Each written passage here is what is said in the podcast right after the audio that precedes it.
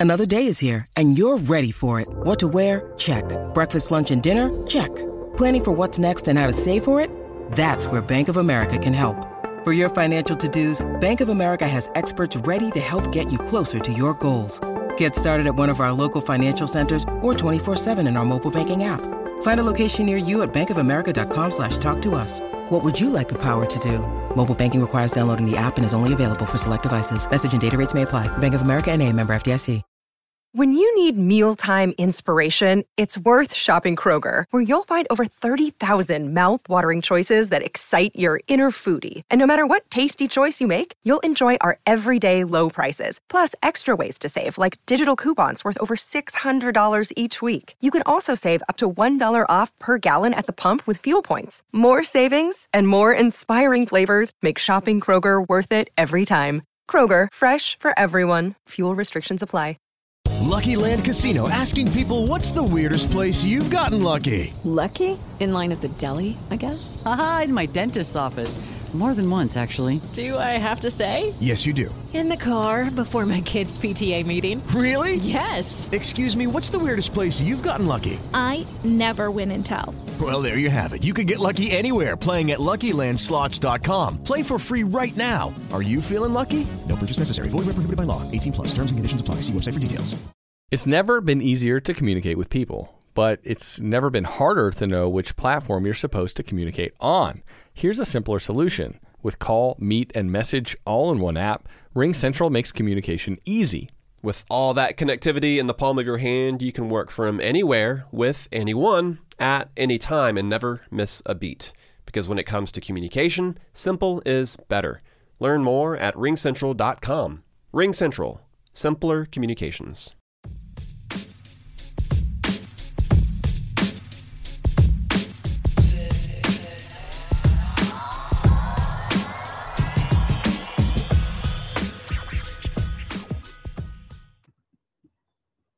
Welcome to MLB Daily, your one stop shop for daily baseball content.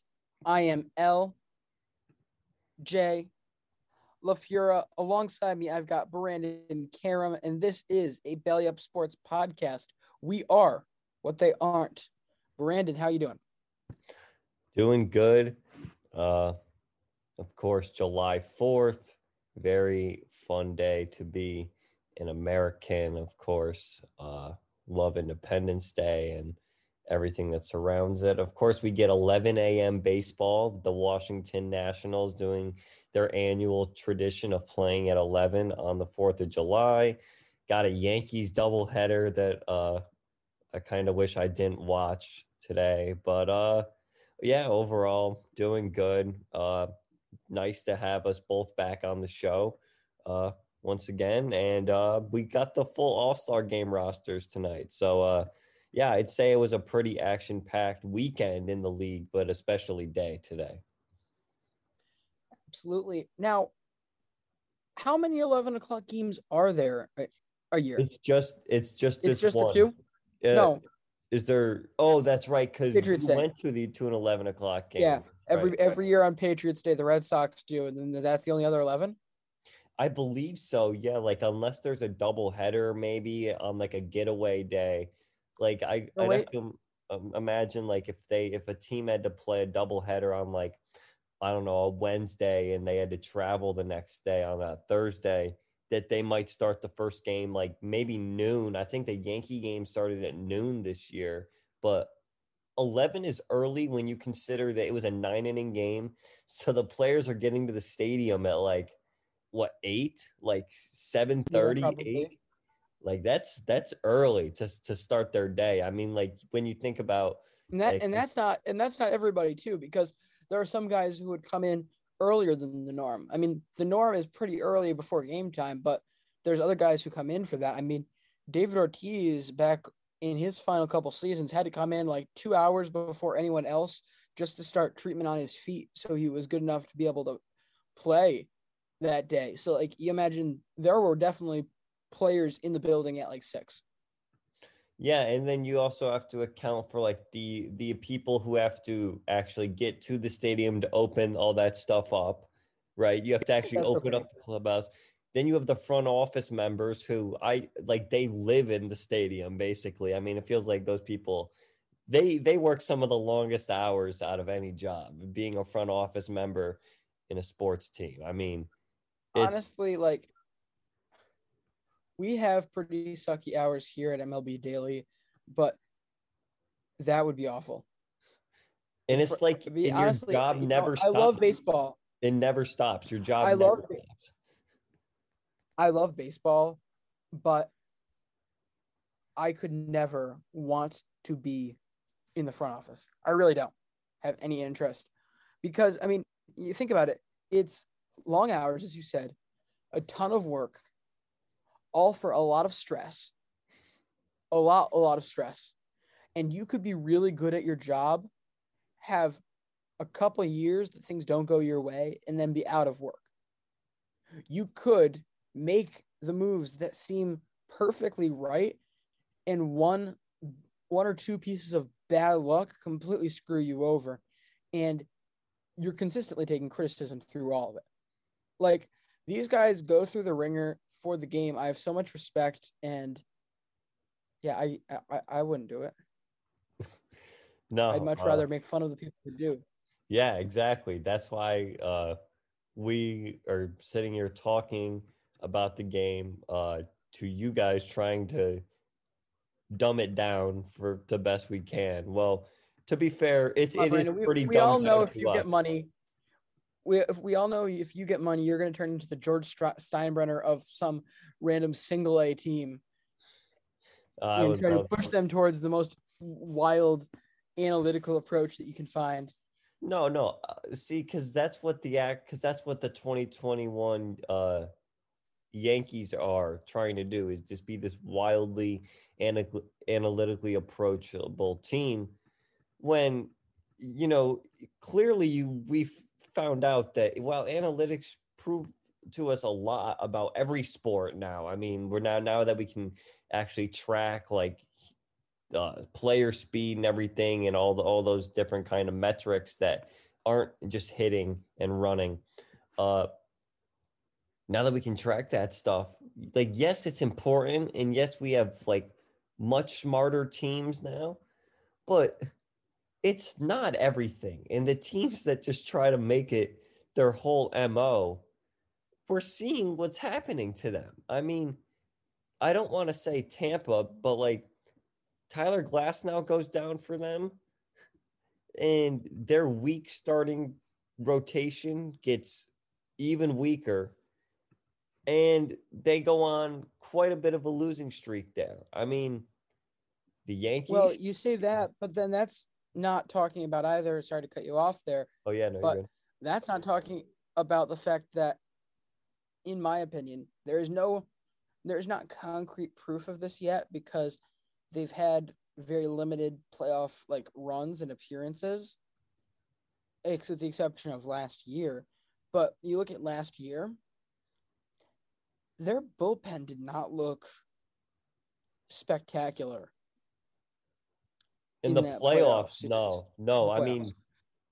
Nick which Anderson. again further proves y- with st- being a starting pitcher and doing a lot of innings is very different than being a reliever because you can pre- you prepare to be a, being a starter very differently daily and you're only doing it on x amount of days i'm not sure that the innings load that they're putting on the bullpen as a whole in some of these more analytically driven twice through the lineup teams or that are consistently like that I'm not sure that that is necessarily healthy for a bullpen long term. I have not, we have not yet to see it work, and I wouldn't be surprised. I have no stats on it, but you'd have to think either that that team, another Rays team, or a team recently has to have the most bullpen innings in the modern era. Not modern, not the modern era, but like since since like the 70s when like the traditional when when the traditional reliever began. This is probably the most No, it's like the most. It's it's it's the most league wide. The amount of innings that starters throw has gone down pretty much every single year since like 2006, maybe something like that. which means that the amount of innings that relievers are throwing has gone up. I believe 2018 was the first year where bullpen innings surpassed starter innings in total, which means that in the average game, the starter isn't pitching for more than half the game. That's just basic math right there. But of course, like you, there's extra innings and stuff that that do inflate that, but still. And now we see teams using openers, so it's like the starter throws one inning technically. And yeah, no, but uh the point that I was going to make there, uh, you talk about guys in the the the bullpen getting a little bit overused. We talked about the other night. The Cubs, they have that trio, Chafin, Tepera, Craig Kimbrel. I mean, we're certainly going to talk about the Cubs later, and I know you touched on them in your episode yesterday, but they've lost how many in a row now, LJ? Like it's it's bad for them. And could it be because of the bullpen? I mean, certainly you can't blame every loss on the bullpen, but those guys who, who've already thrown like 34 innings this year, like that's a lot for 80 games for a reliever. And like in my opinion, 30 like being in 30 innings right now, I don't know if you're throwing like close like in the 60 70 range, like that's average and normally towards the end of the season the games are more important you're going to want to use those guys more to already have them up there that, that those those kind of uh, stats is a little bit shocking. But uh, I just wanted to say that because I know we're going to talk about them later. Yeah, this also brought me back to a trivia question that I meant to ask Brandon a couple weeks ago and never got around to it, but kind of comes into this whole bullpen innings thing. Do you know when the last combined no hitter was for the Boston Red Sox? You've probably know this one, don't you? Oh, all right. Is this like the one with with the Babe Ruth when he? Yeah. First off, they haven't had a combined no hitter since 1917.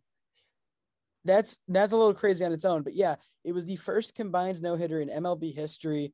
Babe Ruth gets thrown out arguing balls and strikes after he walked the first batter of the game, and then Ernie Shore pitched the entire game from there and finished off the combined no no. He pitched a perfect game from from uh, then on. He didn't allow any walks or any hits. I don't believe. Uh, no, yeah, it was the next twenty six batters.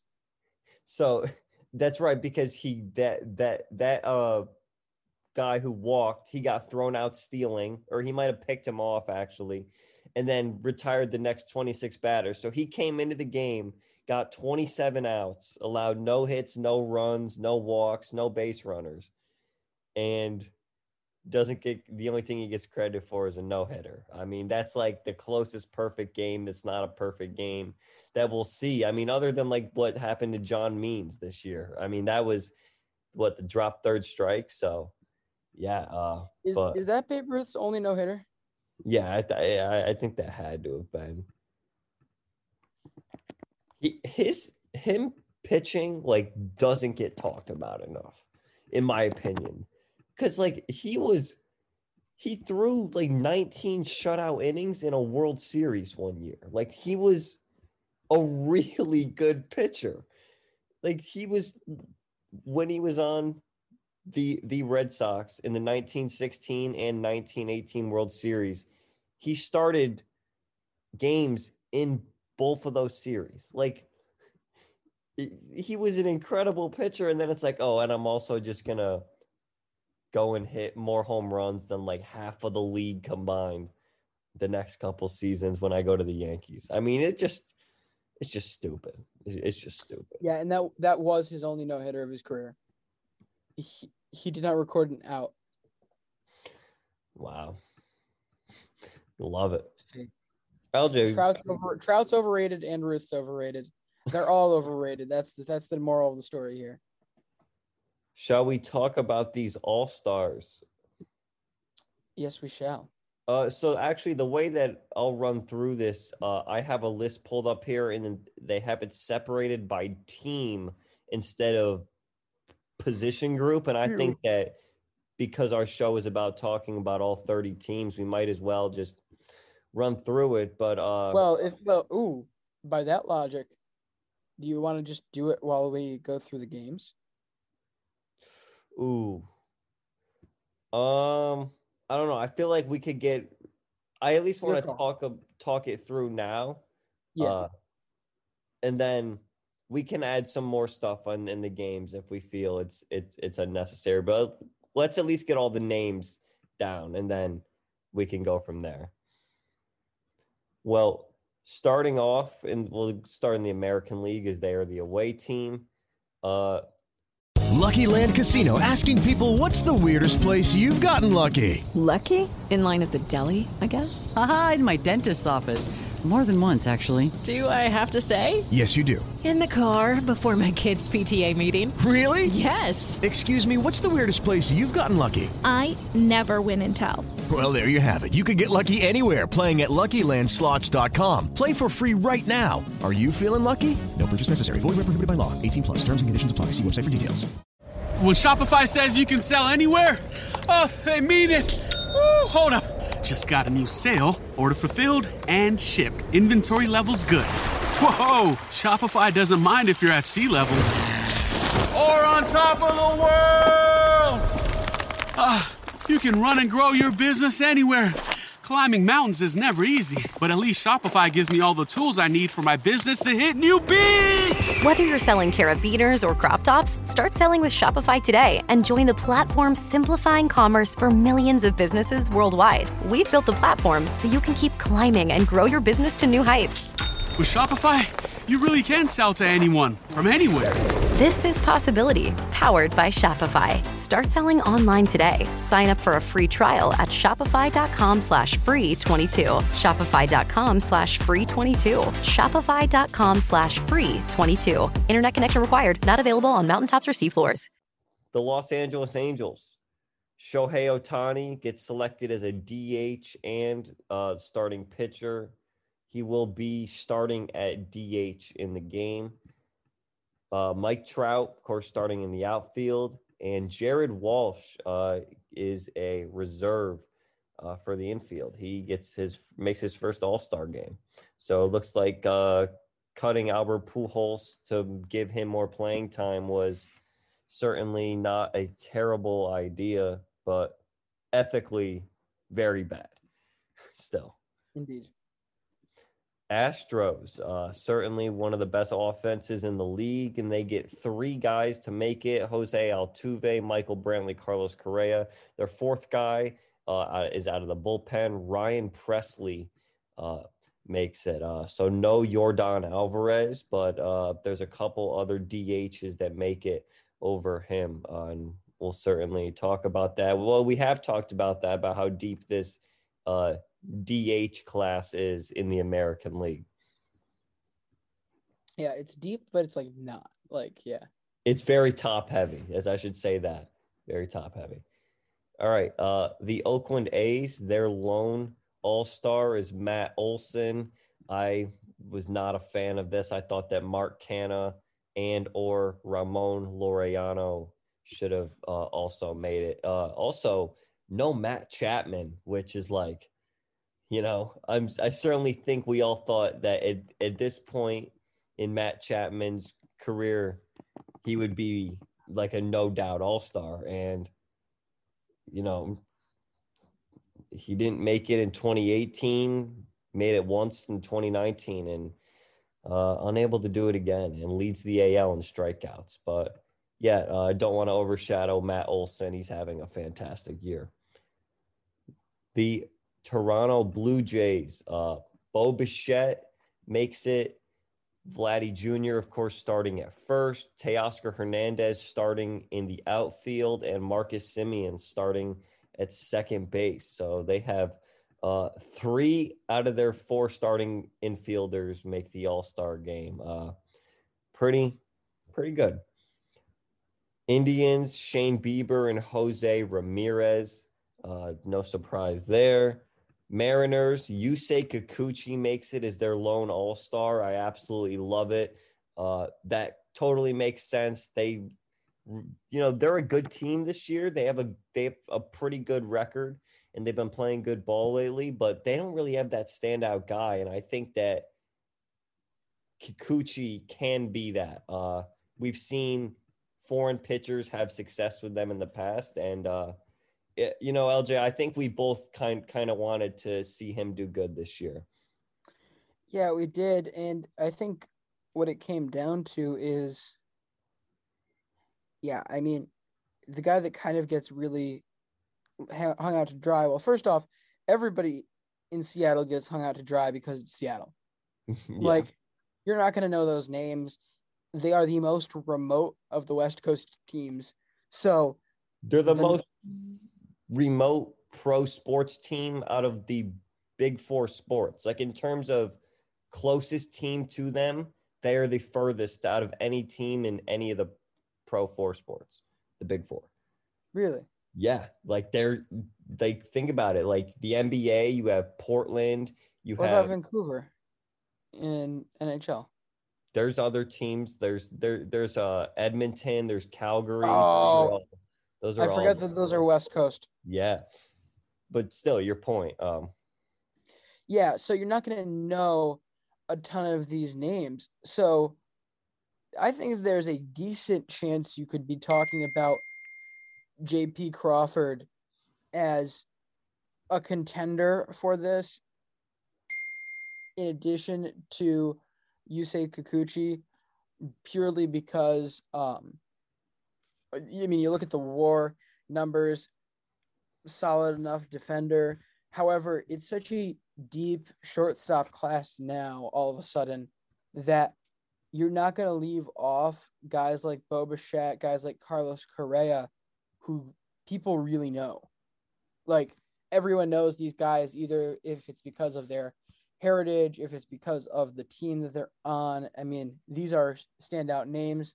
So, as much as quality is there, you've got market bias with some of these names in here as well. Yeah, well, LJ certainly the one guy we're hoping in the future will make it is Ljay Newsome. So yes, we sir. have that uh, for with Seattle. All right, uh, moving on. The Baltimore Orioles, their lone selection, uh, Cedric Mullins, very well deserved for him. Uh, of course, Mike Trout uh, gets the starting spot in center. He will not be starting in the game. He won't even be back playing MLB games till after the All Star break. Uh, LJ, I think we can both agree. We hope that it's him that gets put in the starting lineup. Yeah, it really should be, especially over the overrated Mike Trout. and yeah, I, there there was no good reason for him not to be in this bef- previously, other than how bad Baltimore is. But aside from him, I mean, aside from Trout, which it's unfortunate that I'm saying aside uh, aside from Trout, because if he played, he clearly would have been the best of all of these, the clear pick. But I cannot complain with an, anyone else on this list of outfielders. I know I'm breaking away from the team, team by team. However, it makes a little sense to go, go here. I just read them out quick. I mean, you got Brantley, Gallo, Garcia, Mullins, who if they don't shine in every way, they really shine in some way, each of them. Yeah, and you know that's actually a perfect segue because those two guys that you mentioned on the Rangers there, the Rangers get three All Stars: Joey Gallo, Adolis Garcia, and Kyle Gibson. Certainly, Kyle Gibson. I talked about him on the show the other day. How good he has been, and then Joey Gallo. I mean, you know, he's one of those guys where if if a fan from the 80s saw his stats, they would just think, oh, just another home run strikeout guy. He's so valuable, like in your lineup, just to have him. And not to mention, he's a damn good fielder. I mean, he is really good in oh, the yeah. field. And you know, you're absolutely right. Like there is this this uh AL group of outfielders is really good and you wouldn't expect it with those names but like these are really solid guys. There's not stars in there but these are guys that you were very comfortable uh having on your team. And to see Texas get three all-stars it, you know it's it's just been an interesting season for them. They're clearly in last place but just a very top heavy team.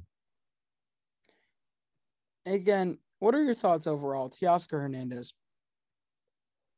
you know, it's like he gets the starting spot. He's certainly not a bad outfielder this year, but I think a guy like Mark Canha has been way better. A guy like, uh, you know, Joey Gallo and Adolis Garcia have both been better than him. But I mean, I, I certainly don't have a problem with with him getting in. It's certainly not one of the worst ones, but I think, you know, if he was on like another team, like he would be the only guy to make it. Like he that's the only way I could have seen him getting in. Like let's say he was on like Arizona or something, it would have been like, oh, he's the only player that got in from there because all the teams have to have a player make it.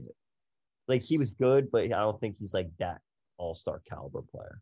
Yeah, I just there is nothing about Teoscar Hernandez I love this year. Especially starting. I mean, yeah, like OPS, like you look at him, his numbers last year were fantastic.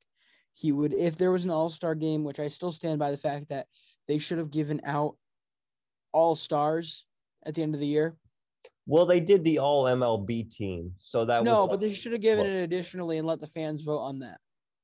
Like if I you agree. let the fans, yeah, I agree with that. Fans vote through the all stars during the playoffs, and you did like a reveal at the right before the World Series it all would have worked out and people would have had fun. I would be fine with him there. But I mean, you look at him from a war standpoint, you look at defensively, it's eh. Even even his but even his numbers have died down from a great 2020 for this guy. So I the more I look at it, the more I hate it. And I'm not, of course, Mark Canha, but I feel like there's a number of other guys that I probably would have taken over him at this point and that's disappointing to have to see that in the as one of the starters. Yeah, you know, if like he was a bench guy, it would this wouldn't be as nearly as as as big of a deal. But the fact that he's a starter, uh, yeah, I don't know. Also, I don't I mean, know how I feel about a team that's in fourth place having three starters. Like uh, that, like that just seems wrong.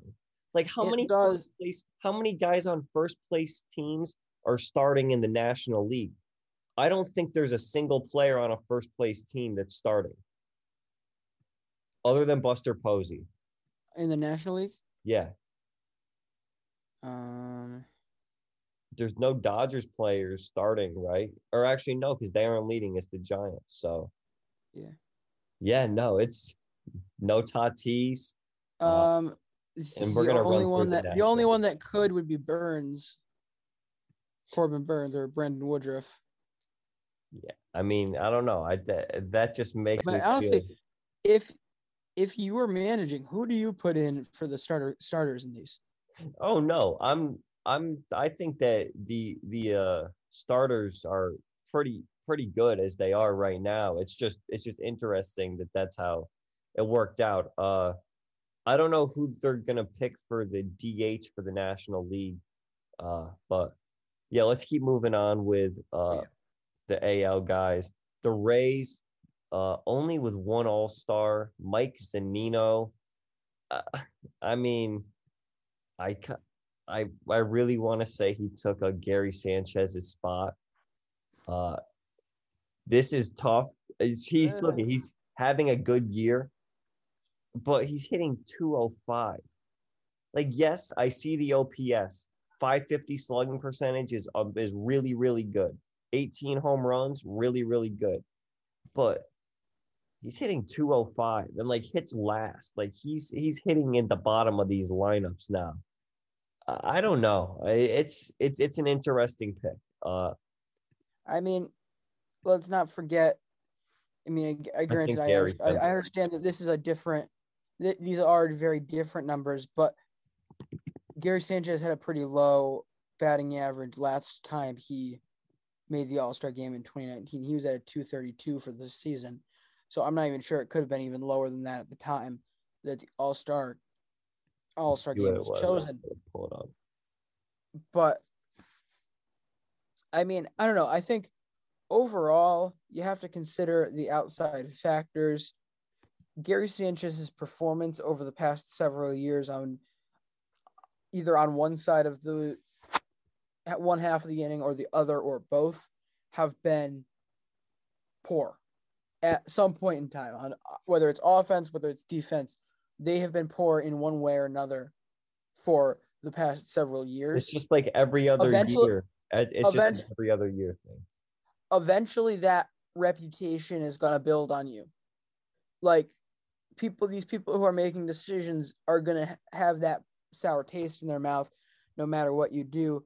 Also keep in mind gary sanchez was not looking good up until june Mary redeemed a $50,000 cash prize playing Chumba Casino this year. I was only playing for fun, so winning this was a dream come true. Chumba Casino is America's number one social casino experience. It's serious fun. With over 80 casino style games to choose from, you too could win life changing amounts of cash. Be like Mary. Log on to chumbacasino.com and give them a whirl. That's chumbacasino.com. No purchase necessary, void or prohibited by law. 18 plus. Terms and conditions apply. See website for details. The voice in the preceding commercial was not the actual voice of a winner. It's wintertime. When temperatures go down, the likelihood goes up that your furnace and other appliances go down with them. So don't risk a costly replacement. Stay comfortable with coverage on the appliances you depend on most with the Service Guard Appliance Repair Program from Black Hills Energy. It's peace of mind in a plan. Visit blackhillsenergy.com slash sign up to learn more. Like he's having a he's having a great end of May, June, but like the first the first month or so of the season wasn't great for him either. So it's not like he came out of the out of the gates swinging and hitting absolute bombs. Like he wasn't clearly the best one of the group going into the going out of the first couple weeks of the season. So I don't think there's been enough momentum for Gary Sanchez being good to get back to that. Also, keep in mind, Brandon, we did that catcher segment back in late April, talking about um, overall catchers from a catcher defense standpoint, offense standpoint. I believe we settled on Mike Zunino as being the best catcher in the American League East at that point in time. Yeah, no. Uh, so I think what I said was uh, Kyle Higashioka was the best hitting catcher at the at that moment in the AL East, and I had Zunino two, Gary three. I think is what I ended up doing, something like that. Uh, yeah, as, Oh, you as did a- not do hitting or ahead. defense? just in gen. No, I think I was just saying in general because Okay, like because that is a direct disservice point- to Christian Vazquez, who you have multiple occasions said was a top 10 defensive catcher. Oh no, he's he's he's very good. I did forget about him. Um Zunino right now 1.6 war, Gary Sanchez at 1.2. So I mean, it's certainly not a terrible selection. I will say that. And LJ, you do make a good point. He he was terrible in the first really month and a half. Uh, Sanchez was. So yeah, uh good for Mike Zunino. LJ, your Red Sox will be sending five players to the All Star game. Matt Barnes, Xander Bogaerts, of course, starting at shortstop. His partner, Rafi Devers, starting at third. And then Nathan Eovaldi makes it as a pitcher, and JD Martinez uh, as a DH. Uh, LJ, you know, we already talked about Xander Bogaerts and Rafi Devers, but you know, the one that uh, is awesome for you guys is Eovaldi because Yeah.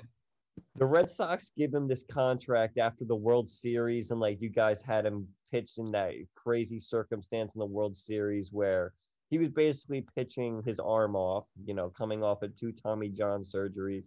Should he have been in doing that? Like, probably not, but it's the World Series. You're putting everything on the line. The Red Sox reward him with that big contract, basically saying, like, hey, man, thanks for helping us win a World Series. We're going to give you this. Like, you guys, he's he was a good pitcher, but with the past injuries he had, I I think a lot of people thought that that was a very risky contract. It is pretty much paid off for you guys, and Yeah. how he's pitched this year. I mean, sure, his 2019 was really bad, so I can't His say 2019 paid off. But what he did in 2020 and so far what he's done this year has been really good, especially this year. But 2019 was very bad. 2019 wasn't entirely his fault, and I stand by that. For starters, the entire team from the manager on down severely struggled with championship hangover that entire year. So no one had a good first month. And then at the end of May, he gets hurt. It was either the end of May or the beginning or end of April, he gets hurt. Spends the majority of the year recovering from like a partial Tommy John something, who knows, and then gets brought back in to potentially be the team's closer. So he wasn't even in the rotation for the back half of that year. I will I will completely give him a pass on 2019. 28 but 2020 and now 2021 he has done a valiant job trying to be the number one guy for this team. And it's and last last year, of course, that was with very unexpected circumstances. You had a guy who just came off of a 20 win season that was definitively going to be there. You had a guy who is known as one of the best pitchers in the American League at the time, and Chris Sale, going to be there. And then all of a sudden, Chris Sale goes down that that winter, and then Eovaldi or not Eovaldi, Eduardo Rodriguez gets COVID nineteen and has all of the heart issues after that, and has to miss the season. So he was looking at it like, okay, I'm going into this season as the number three starter, and then quickly was thrust into the number one role. So that is a that is a kind of whiplash, and then comes in here this year and has really pitched great. And I think I've failed him in defending him over the past couple weeks because Brandon, you know, anyone who's listened to the majority of these episodes knows on numerous occasions I've said Nathan Eovaldi's numbers do not match what he's done out there. He has been far better than his right now it's a 341 but at one point it was like up near four ERA. Like I genuinely had no clue how it got there. But yeah, it, no, he is a really low FIP. Like if you if yeah. you check out his FIP, I mean two point five five. So it shows that he's been getting like pretty unlucky with the the uh field fielders, excuse me. Yeah, part part of it has been that I will admit I would like to see the defense improve next season as a team because uh, Eduardo Rodriguez has run into the same issue. But to be honest, like I wasn't, I've had really a really hard time. Brendan and I were talking about this before the episode. I've had a very hard time gauging this team this year. It took me a very long time to actually identify like this is an actual competitive team. Like this team, if it gets going at the right time, is really going to be a force in the playoffs and if they get the right pieces there. It took me a while to get to that point, and I also didn't know exactly where to place Nathan Eovaldi in, like how good he was, how well he was performing. Then all of a sudden, I believe I was listening to Section Ten podcast. It was uh, Steve Steve Perrault, I think it was, that said it that he thought that Nathan Eovaldi should be an all star. And I was a little hesitant at first. And then you look at the war 2.5 war this season. And I think that's like, that's definitely top, that's top five among AL starters, right? Oh, top yeah, five among starters. Yeah, no, it has to be. That's that that's that's a sizable amount so far this year. And it's just it's been a great year for him. He deserves it. As for the rest of them, I mean, JD Martinez is a no-brainer and I don't think I have. I don't feel like I have a good enough uh, pulse of the reliever market to properly have said that Matt Barnes couldn't have gotten in, but he was certainly he has been great recently, and he was the best pitcher in best reliever in the month of April. So he definitely had a odds-on favorite spot to get in you you you're just gonna hold that he was the best in April just because the league voted on. You know how much of a scam and BS that award is because Nestor Cortes got mm-hmm. votes to win it in May or in June. Like what okay, I get like he's good, but he's literally just a dude. you nasty. Yeah, but he just eats innings. Like he's never, other than tonight, he's never. He doesn't pitch any sort of high leverage. It's just all low rev, low leverage stuff. But uh, Don't get me started on high leverage, low leverage after that last night against Oakland. Well, let let's wrap up the AL and then we'll run through the National League. Uh, the Royals and Tigers both send one player, Salvador Perez for Kansas City. Of course, he's starting at catcher. For the Tigers, Gregory Soto out of the bullpen will uh, be their all star, their lone all star. This reminds me back in, I believe, 2017, a player by the name of Joe Jimenez made the All Star game. Uh, Actually, it was 2018 for the Tigers. Joe Jimenez made the All Star game for uh, the Tigers that year and was their lone All Star. And now they send uh, Gregory Soto, a left handed reliever who has. Does he have any saves this year? Six saves this year. Uh, four and one, and a 2.18 ERA. So yeah, I mean, I guess that that's the that's the most best player on the Tigers. I mean, surprised one of those starters didn't get it, but I guess there is too many good starters in Well, the AL. Like I actually, don't I know was about to- to Casey Mize, but he's been pretty good. Yeah, because that's what I was gonna say. Actually, was that Casey Mize probably could have been that guy over Soto. Soto has been very good, but then I had to take a quick look at it. Odds are Shane Bieber doesn't play. So, is there somebody else you would put in there ahead of Mize? I'm gonna argue right now because I just saw these stats that Soto's not even the best pitcher in, in, in this in this bullpen this year. Uh, I don't know if they just wanted a left-handed pitcher, but Jose Cisnero has thrown more innings. He's thrown 36 innings. He has three saves. He has more strikeouts and less walks than uh, Soto does. So, I mean, I guess it doesn't matter though. I mean, it, these like more than likely will not pitch or only pitch one inning in the game, anyways. But now this bullpen has two ex All Stars in Joe Jimenez and Gregory Soto. So they're certainly racking up the accolades uh, in the Tigers bullpen right now. Is Aaron Civale one of the guys on the IL? I'm blanking. Uh yes. All three of like the actual like good Indian starters are out. So I think we can argue Casey Mize gets into this game because Shane Bieber will not be playing. They're going to have to bring somebody in on that one. Casey Mize is the next guy here in terms of war that isn't hurt, that isn't on the team. He's Yeah, currently so- seventh in the he's seventh in the American League in war with 2.8 wins above replacement. And everyone else that isn't in it, Civale, Means are the only two above him that aren't. Um, they, they of course have been hurt or spent significant time being hurt. The only other guy you could consider with would be uh, did Chris Chris Bassitt didn't make it. I'm not like completely missing his name, am I? No, he didn't make it, but I thought that he had a good chance to make it actually. Yeah, but I mean, I think overall, Casey Mize probably has more pull than Bassitt.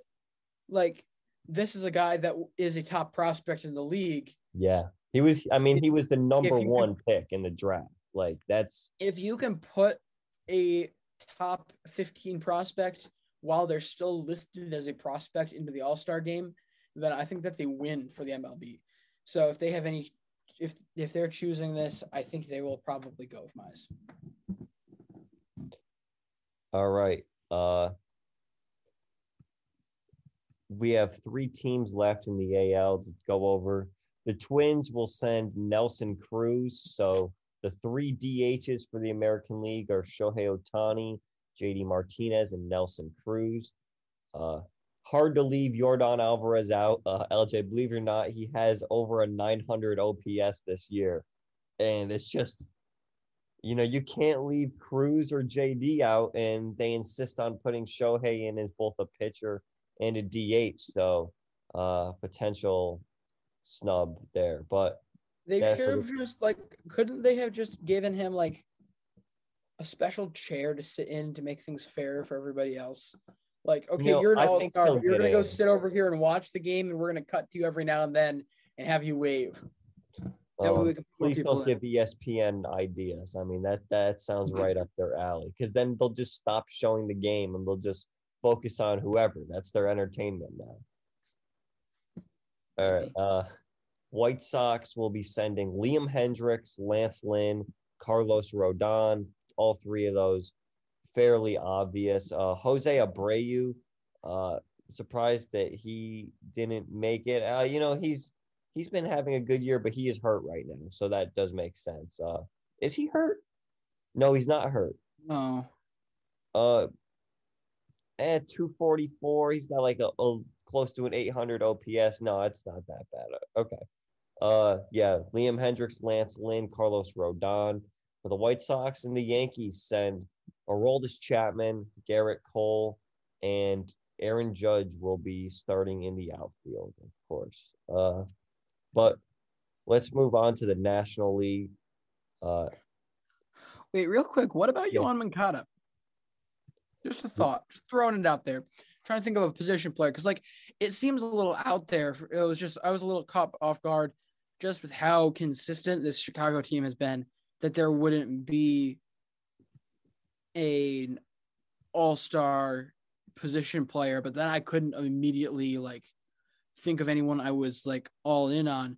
Yoan Moncada, 2.2 wins above replacement this year, 123 OPS plus with only five homers. That's really his the power is, and of course his he's got over a 400 on base percentage.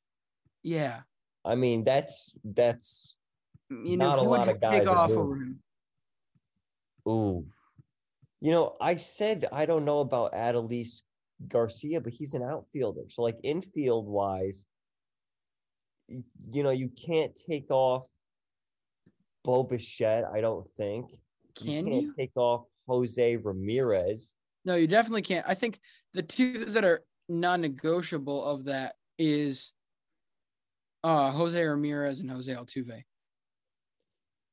I'm certainly not taking off Carlos Correa. I think that he's been outstanding this year. I think LJ made the, the comment on my episode that he it's getting close to where you we can start making the Correa over Xander Bogaerts for just this season. Uh it's it's getting close. But Well, frankly, frankly, I think over the past three seasons, it's been very close to even. Like I'm comfortable enough in my love for Xander Bogaerts to say, while I would pick him over Correa every day, I can f- certainly understand anyone who picks Correa there. Yeah, but as for if I would take anyone off here, I honestly don't know. Uh, but I mean, I suppose I, I think he could end up still getting into the game if someone gets hurt or something like that. But when you said like you know you check out the White Sox lineup, you can't think of like a guy who would be an All Star. The two guys who like we were expecting to be All Stars, you know, they're both they both been hurt for how long? I mean, both Luis Robert and Eloy Jimenez you know, those are guys in the future that we expect to be playing in this game every year. So, uh. Brandon, big big brain move. Pull uh, Adolis Garcia, move Jared Walsh to the outfield, bring in Yoan Moncada. All right. Sign me up. Say so.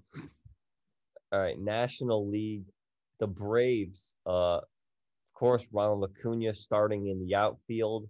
They will send Ozzie Albies and uh, Freddie Freeman starting at first base. Uh, yeah, pretty solid group there. That's their core. It has been. No real surprises. Uh, nice to see Ozzie Albies make it. Uh, I still think he should be starting. Uh, LJ still thinks he should be starting because that of Yes. the Javy Baez play. Got to cover first base. Yeah, I forgot to cover fundamentals. The Brewers will send a trio of pitchers. No surprise that no offensive guys make it for them. It will be Corbin Burnes, Brandon Woodruff, and Josh Hader. LJ, I'm I'm gonna go bold here. Uh, you know, depending on when Jacob DeGrom pitches, if he is not able to go, I want to see Brandon Woodruff start the All Star game. Um, I thought you were gonna say you wanted to see Freddie Peralta in the All Star game. I Um, also want. I also thought that Freddie Peralta should make it, but like once again, this is a really deep starting pitching class in the National League. Well, I think that should be the first spot we look before I say get into what you just said there.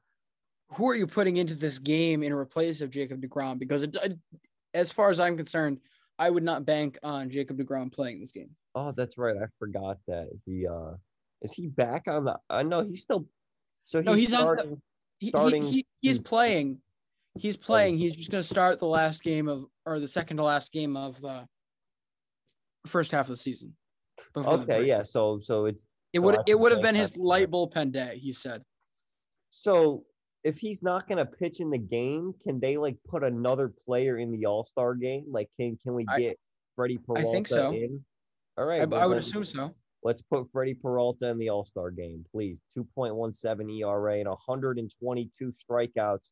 That's more than any pitcher on that staff. But Well, I also think that's partial. Is that partially because they can't put Trevor Bauer in this game? Yeah, no, uh, I believe. I'm, I'm trying to think of who else could get into this. You could put somebody else from San Francisco in. You can give them a case. Um, Yeah, you know, but I think it's just been like uh Gausman is like pulled away. Like they were really good, and I still have a quote from you where you said we're gonna look back on the season and say that the Giants had the best rotation. You said that like in mid-April. Yeah. Uh, they're still they third in the down a ERA. I still can, Oh, I yeah. still stand by that. Oh yeah, no, absolutely. But they aren't like they were going crazy at the start of the year. It was it Yeah. was pretty crazy what they were doing. I think every every rotation is quieted down a bit since the sticky stuff is no longer being used. Well, who's on the IL? Somebody's got to be there, right? Logan Webb and Andrew Sanchez, Aaron Sanchez. So those are two pretty good arms that aren't currently with the team and haven't been for the last month or so. I mean, Sammy Long isn't gonna get the job done for you, and Johnny Cueto has been Sammy. Long Jr. Um, but anyway, what was I saying before that? Oh, who I would put into this game? Yeah, so I mean, I, I think you could make you could make a case for Anthony DeSclafani, in my opinion. But as for who's starting this game, it will not be Brandon Woodruff. It's gonna be Herman Marquez. okay. No, I, I'm honestly dead serious. I mean, oh, uh, okay, no, It- I just at I- I, Coors- realized. Yeah, at Coors and you're at Coors and he has been arguably the best pitcher in the last mo- month going into this game. Dave Roberts is going to be petty and not starting. In yeah, I mean, but you can certainly make a case for him over the last month. Basically, since Brandon said he he cannot consider him the best pitcher in You know, Rockies now- history. he has been the best pitcher in So I did revert on that claim the other night. No, no, but see, here's the great thing about making a take is that now I can say that I was wrong to even I see like my original take on it was good enough. However, they're they both made an all-star game now, Ubaldo Jimenez and Herman Marquez. However, Ubaldo Jimenez finished third in a Cy Young voting. We got to see Herman do that. I mean, That's the only way you're going to allow him to be the best. well, he has to get a vote for Cy Young once in his career for me to consider him like he's never got a vote for Cy Young. Yeah, And what if he ends up with like been on a three All Stars games, three All Star appearances, and Who has like a ton, a ton more, a ton more like counting stats than him. Who's that? Like I don't think you can draw that hard line. Yeah, well, I mean, once Herman Marquez makes three All Star games, sure, but this is his first. You're lucky too. Like he barely made that before he left Colorado. Um, Oh, who knows now that oh Jeff Jeff uh, Bridich or whoever is still still running the ship there, they're gonna be like, oh, he's too valuable to us now. He made the All Star game. See, we can't trade him. But yeah, I mean, I think you could certainly make a case. I would like to see Herman Marquez start the All Star game. All right. Uh, the St. Louis Cardinals will send two players, Nolan Arenado starting at third base, and what should be a nice reunion for him at Coors Field. He actually just played his first series back at Coors Field just uh, this week, but uh, he'll be starting at third base. And Alex Reyes, who has just been absolutely nails out of the bullpen as their closer this year. Uh, yeah, kind of, kind of a Mm. disappointing, I guess is the word for the Cardinals. Like to only get two All Stars and their season very similar to the Yankees season, both entering as the favorite to win their division and severely underperforming. The Cubs, who are also in a cold stretch right now, they will only send two All Stars. Kris Bryant, who has been incredible this year. Uh, we, you know, uh, we were certainly on the Kris Bryant MVP watch for a little bit there. LJ was like a five day stretch where it was like we tried to convince ourselves that Kris Bryant was the NL MVP favorite. Like, no, no, it was probably like a week. Yeah, and it was and it was it was building for a little bit. I think we're I think you're overplaying how bad this last month was because Oh yeah, no, well, well, well like April May was very good. It, it was like it, the it was problem crazy. was no one noticed for April. Yeah, yeah. Uh, so Craig Craig, Craig Kimbrel makes it. Uh, I believe what's that eight now for him? Uh, I think so. Sounds right. a lot. I mean, he's only been in the league. This is his twelfth season, and he's made it. Yeah, this is eighth selection. So, one of the most uh, dominant pitchers of my generation, uh, certainly. All right, the Diamondbacks. LJ, this was a hot topic. I saw a post on the baseball subreddit where a guy basically wrote out a 5,000 word essay trying to figure out who the Arizona Diamondbacks All Star should be. It goes to Eduardo Escobar, who I would probably agree on this one. Uh, look, he's hitting 250. He's got a pretty high slugging percentage at 472. So he's close to a 900 OPS, or yeah, pretty close to a 900 OPS. And he's hit 18 home runs this year. So that's certainly the most on Arizona. If you had to pick someone, I mean, you're certainly not going to pick any of the pitchers.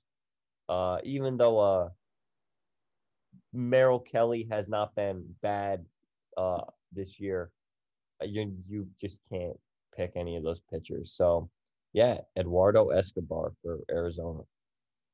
Mary redeemed a $50,000 cash prize playing Chumba Casino this year. I was only playing for fun, so winning this was a dream come true. Chumba Casino is America's number one social casino experience. It's serious fun. With over 80 casino style games to choose from, you too could win life changing amounts of cash. Be like Mary. Log on to chumbacasino.com and give them a whirl. That's chumbacasino.com. No purchase necessary, void or prohibited by law. 18 plus. Terms and conditions apply. See website for details. The voice in the preceding commercial was not the actual voice of a winner. It's wintertime. When temperatures go down, the likelihood goes up that your furnace and other appliances go down with them. So don't risk a costly replacement. Stay comfortable with coverage on the appliances you depend on most with the Service Guard Appliance Repair Program from Black Hills Energy. It's peace of mind in a plan.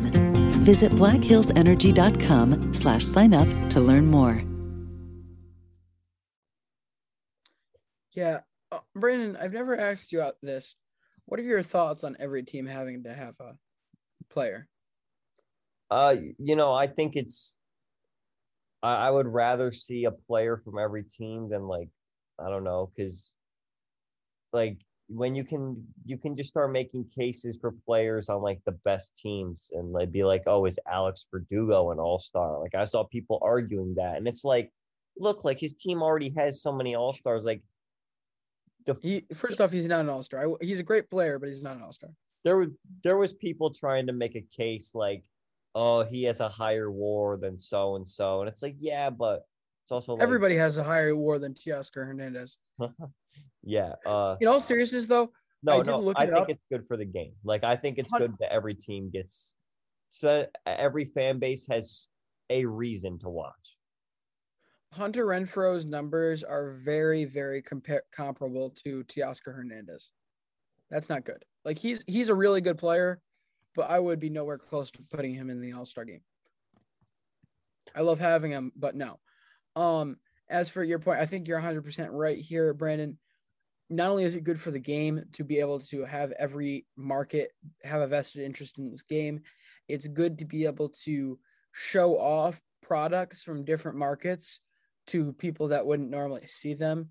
Also known as exposing the entire world to players that happen to play for the Seattle Mariners. Um, but and the Tigers and the Marlins and now the Diamondbacks. It, it, it's it's it's a lot. And Yeah, the like- I'm trying to think of the most remote, like the teams that you just hear nothing from. Oakland. Oakland's Oakland so could, could Oakland's such a classically quiet team. They could win 120 games in a season and like people wouldn't realize it. They would be like, wait, like they just won the most games ever in a season. And it's like, yep. Matt Chapman had 15 war. Uh, he didn't win the MVP though. Just you know. The White Sox. That might be a hot take because they're so good. However, they have literally like it's impressive. The teams that pitch good you don't hear a lot about because there's not like a lot of highlights that like you can show. It's like look at them just striking out batter after batter. Like hitters like you can show as many hitting highlights as you want but when you're white sox and milwaukee who doesn't who or who who have pitched so well this year you know there's not a lot to really Brandon, the Chicago Cubs have spent the majority of our lives being a disgrace to the game. Before like 2014, 2015, it was not good and it hadn't been good for a good stretch of time before that as well. And yet somehow, some way, the Chicago White Sox were still considered the ugly step brother of the Chicago Cubs. Like that takes work. Yeah. No, that's tough. That it is tough. All right. The Los Angeles Dodgers will send three All-Stars, Mookie Betts, Max Muncy, who uh according to a tweet that I saw earlier, uh Dave Roberts said that he will be the starting DH in the All-Star game Bad Uh, choice. and will be hitting second Terrible. will be hitting second. Terrible. Certainly interesting, but yeah, Max Muncy starting at DH, and Chris Taylor also making the All Star game. He's having a fantastic season. Glad to see him get rewarded with that. Uh, the NL West leading San Francisco Giants will send three players. Brandon Crawford makes it. Uh, certainly a veteran of the All Star game and has been one of the best shortstops in the league uh, over the past 10 years. They sent Brandon Crawford, Kevin Gausman, who I mentioned earlier. He's certainly in contention to be a starter for the National League. And Buster Posey, who is starting at catcher. Uh, yeah. The Miami Marlins. Um, wait, actually, oh, yeah. quick, yeah. I do have to say, I'm not trying to shit on Mookie Betts here. Okay. However, I was genuinely surprised to see him on this list. The Uh, numbers match up. I get it. Like they do. However, this is going to be a segment that we've already discussed doing later this month, a missing persons segment. But he literally just won the World Series and then disappeared from the entire world of baseball. I have yet to hear Mookie Betts' name uttered anywhere this year. Uh, Like, okay, he other is- than that, I just realized something. Yes, your point is very valid, and I do agree with that. But Justin Turner finished second for the final voting for the third baseman and didn't make the All Star game. Like he lost on by like five thousand votes or something. and or to Kris Bryant. Like did not lose by a lot and didn't make the All-Star game. That's brutal. That is But to be but to be fair, again, this is exactly what we were talking about before. You cannot be considered, in my opinion, like, are you really an all? Are you really a star if you're the seventh best player on your team?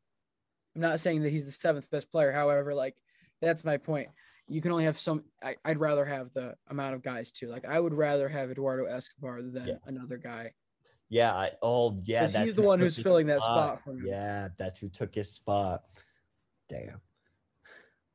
Well, the Miami Marlins will send rookie sensation Trevor Rogers as their lone All Star. Uh, LJ, this is just I love it. I mean, this has been my guy since the start of the year, and I'm still contending that he's going to win NL a Rookie of the Year. But can we talk about Sandy Alcantara not getting in? Like this, this one was LJ. I don't know. You should look at his stats. Like he's he's, pitched 112 innings and has an under three ERA. Like that doesn't cut it anymore. Over 100 innings at the All Star break and less than a three ERA. Apparently that that it doesn't cut it anymore. Oh, I understand, but I mean, you look at that team. You can't you can't pull a single one of those guys off of that. There No, is there there is no room for him on this on this group. That's just that just shows again. We've talked about it all year. The National League is the superior pitching performances have all been in the National League. And there are some teams here that have had very, really good pitching years that aren't mentioned here. The one I'm thinking, namely, is the Dodgers do not have a starting pitcher in this game. And they have four Cy Young winners in their And rotation. they've got they've got four Cy Young winners on this team, or three. Or three three in the rotation, four on the team. Wait, who's the third in the rotation? Bauer, Bauer, Kershaw. Kershaw, and um. We were saying Buehler would be four, Oh, that's right. Yeah, he would Yeah. be four. Yeah. but still, you've got three and a potential fourth in that rotation, and they've all played decent at minimum. Granted, Trevor Bauer probably makes it if things hadn't transpired. Yeah, But but who do you take off? Like, who are we taking off? Like, Trevor Rogers has to make it because he's the only Miami Marlin. You're not taking off Kevin Gausman. Are you really taking off like one of the Brewers guys? Like, I don't think so. I think I take off Yu Darvish before I take off Corbin Burnes, to be honest. Yeah, oh yeah, we still haven't got to him yet. Yeah, that's yeah, he was probably the last guy in, but like you could argue that he's been like better than some of the guys also on the list. I mean, it's just tough. Like that's the thing with this game. There's just not enough roster spots. There's always going to be snubs no matter how many roster spots you make it to. So, like for the people who say, "Oh, we'll just make more." We'll just be having like have more uh, spots on the roster. We'll just be having these exact same conversations with just other players. It, it, it it's always like this. So, Oh, um, can I kind of I might be forcing a transition here. However, it was another take in response to your uh Max Muncy Mm. comment that you saw that tweet about. That is ridiculous and an injustice to the game because there's only one thing that any of us want to see here. Kyle Schwarber deserves to be the DH for the National League and he deserves to bat leadoff. absolutely. Why Um, why is that not happening? Like, I mean, this is a guy who has made the leadoff spot fun. Like, he is just Him and Acuna or like taking Yeah. over the leadoff spot. like he is crushing the ball there. And he doesn't fit the norm for that spot at all, which makes it even more amusing. Is the fact that he's like, they've just decided, okay, you're gonna get the most fastballs here. We'll put you here and just have fun hitting moonshots around in Washington.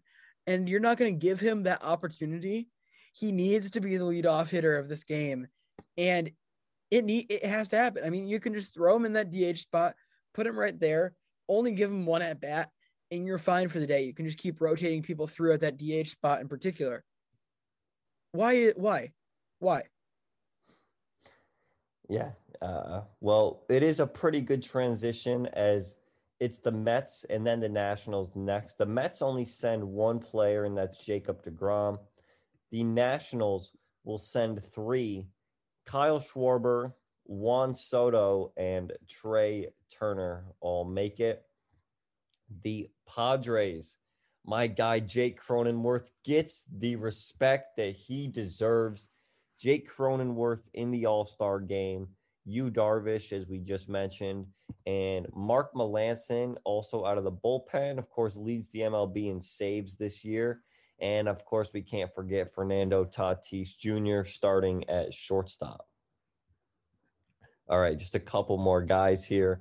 The Phillies will send JT Realmuto and Zack Wheeler. Uh, yeah, this is another pitcher that you know you I would not be able to take off if we were going to want to put Trevor Bauer on there. Zach Zack Wheeler. Does he still lead the the NL in WAR? He might. Like he's been just killing it lately. He had another start a couple days ago where he's just yes, been going off and he's at 140 strikeouts. Like Brandon. he could have a 300 strikeout season. Like realistically, if he can pitch deep enough into games and can keep it up at, at this pace, like we could potentially see Zack Wheeler with a th- close, like actually, I'll say 250 strikeout season. I would be very impressed. He leads all NL pitchers in wins above replacement by more than one win. The thing with him is that uh yeah, it's partially DeGrom has had like four less starts, right? So it's like still, but still, oh, I mean, still, yeah, yeah we're, we're, we're already pegging Degrom as the best pitcher in the world, so that doesn't past really that, past that, yeah, yeah, we're way past that. We're really talking about. We've always been talking about second here, but I I think you could say that he is squarely in second, even though no one's talking about it. Well, we talked about the other day. Uh, star pitchers K per nine rising when they joined a new team. Like this is the weirdest thing I've ever seen. With the Mets, he's at like a consistent eight and a half to nine Ks per nine. 2020 with the Phillies, he's got a pretty good sample size here 71 innings. He drops down to 6.7, okay, and pitches like probably the best year of his entire career. 2021, he goes from 6.7 to 11. Shopify presents cool sheets from aha to lying awake while you bake isn't cool. I suffered from the wrong kind of hot in bed, heat induced insomnia. That was my aha moment. Bed sheets that keep you cool. Then I thought, how do I even sell bed sheets? That's when I had the idea that made it all possible signing up on Shopify. With the help of Shopify's intuitive online store creator, I started selling sustainable bamboo sheets that keep cool year round. And my cool idea became a reality. Hot sleepers around the world rejoice. Shopify makes it simple to keep your cool while starting and growing your business. Start selling with Shopify today and join the commerce platform powering millions of businesses worldwide. From aha to anything is possible. This is Possibility, powered by Shopify. Start selling online today. Sign up for a free trial at shopify.com slash free 22. Shopify.com slash free 22. And is still keeping these walk rates down like he did in 2020. I mean, he just basically took the thing that he noticed what he wasn't doing enough, and that was he wasn't striking out enough batters in 2020, and just fixed that and is doing it at a career best rate. It's it's incredible. I think the question we have to ask ourselves here why is he not still a Met? That well, was one of the worst money moves. The not the what's their name? Well, the Wilpons, the Wilpons when they run your organization. That was genuinely a terrible money move, and you could see it right away. Like that was one of those things where you're like, all right, well, some of the, with some of those, like you can say, long term, this will play out well for the team. This will not play out well for the team. Zack Wheeler had granted 391, I think his ERA was, or something like that. That's not great, but his back half of that year was remarkable. his back half of 2019 was really good on the same level as uh, what was that the David Price 18 or was that the David Price 19 that he had that like crazy Oh, I think that was 18. 18. he had a crazy he had a crazy July August into September but um like that he, he was pitching like that for the Mets there and you could tell that was going to continue to carry over Well, I'm going to tell you why he didn't get re-signed. Well, because he missed like what, No, but- three years. Like what's his contract now it was only 5 years he's only getting 5 years from Philly five is not years after huge- missing three years though is a crazy commitment. Like people were looking at that and like saying, "Are they nuts?" Like this guy, he had Tommy John and then had to do like an 18 month thing after he came back from Tommy John. Like that, that yeah, but that like- but that wasn't the market before that. I could have sworn we were all talking three to four years for this guy in the off season before he got that deal. So if they had been proactive about this and given him a three to four year deal, he probably takes that before going into free agency. Yeah. Or they could have just gave him the qualifying offer for a year. It's Yeah. like 19 million. That's what Kevin Gausman is on right now, and he's about to get paid. He's gonna make so much in free agency. He's the he's the real winner of the year, taking the qualifying offer. Him and Marcus Stroman. I mean, they're geniuses for doing it because you make 19 million dollars and you're betting on yourself, and now they're gonna get paid. So, Yeah. very smart. All right, let's wrap this up. Adam Frazier and Bryan Reynolds both make it from the Pirates. Uh, Frazier will be starting at second base. You know, uh, certainly I did not say coming into the year, I, w- I did not think in the slightest that two Pirates would be making the All Star game, but Bryan Reynolds has been too good to not make it. I mean, LJ, if, if you see what his OPS is, like it is crazy. It is like almost at 950. Like that's close to like when you start talking about like a guy for MVP. And this is just Bryan Reynolds on the Pirates who switch hitting center fielder and talk about having a breakout season. I mean, this guy was a second round pick in 2016 by the Giants. This guy is still young. He's only 26 making the All-Star game. I mean, he could potentially be a very good player. And to see him having such a good year and make the All Star game is nice because the Pirates do, they should have two All Stars.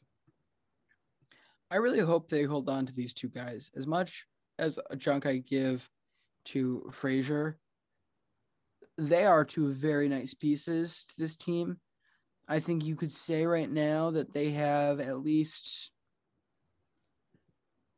down the line, you could say that the, give the case that they have three pieces over the next four years that are going to be solid.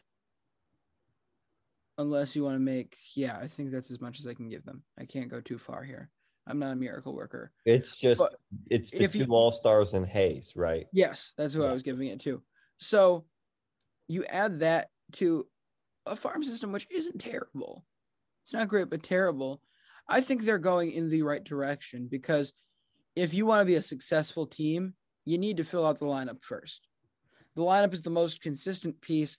You can find the pitching to make yourself work a lot of times afterwards, but we're going to see teams like I think Detroit may, in my opinion, this is probably something we should write down to use against me when this blows up in my face.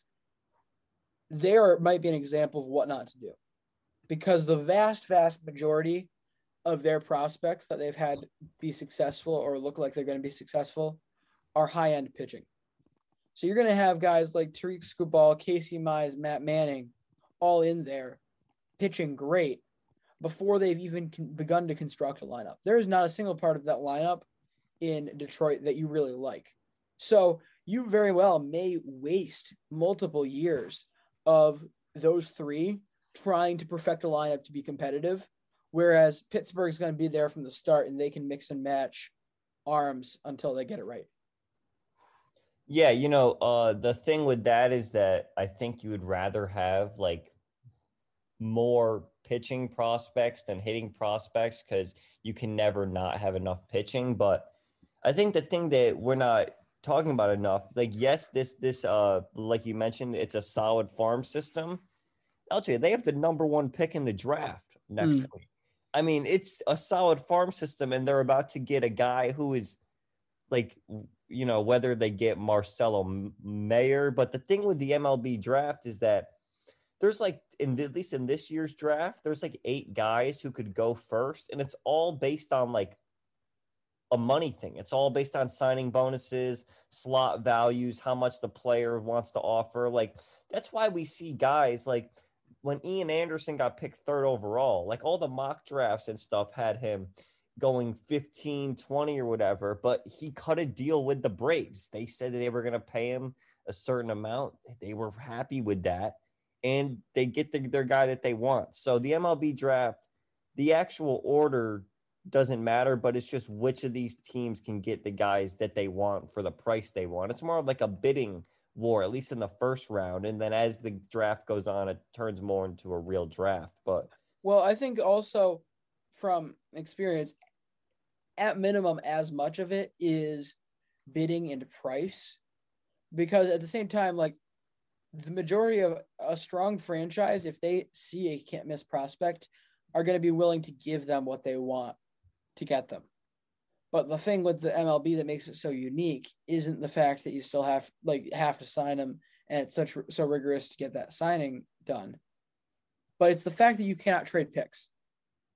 The fact that you cannot trade makes things so much more interesting because you may have a guy that fits your need or fits your organizational like mindset or is just just clearly to you the best player on the board that people don't think will be going for another 15 picks but he's certainly not going to be there the next time your pick comes around.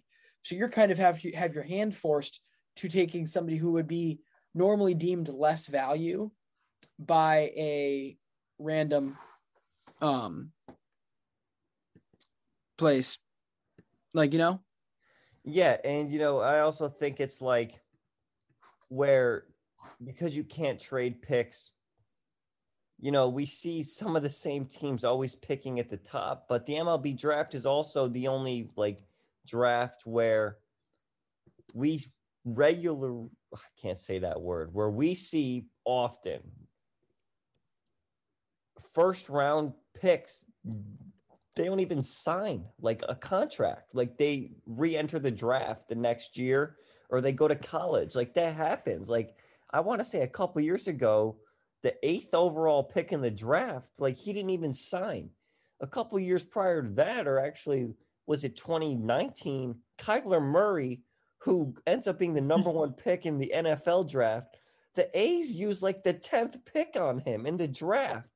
Like uh, all right, like we can talk about dumb picks. Like that was one of the stupidest things I've ever seen because they knew he wasn't going to play baseball, and it's like no i i stand by the fact that they could do you really think that baseball scouts are good football scouts he won the like- Heisman Award. Like, No, no, no, no, really saying but- he's going to pick baseball over football? but no one was expecting him to win the heisman award going into the year He was like the number one quarterback coming out of high school. He he didn't lose a single game in high school. Like this guy's been i know but like football, football, football his whole life, and it's like, oh yeah, he's also a wicked good baseball player too.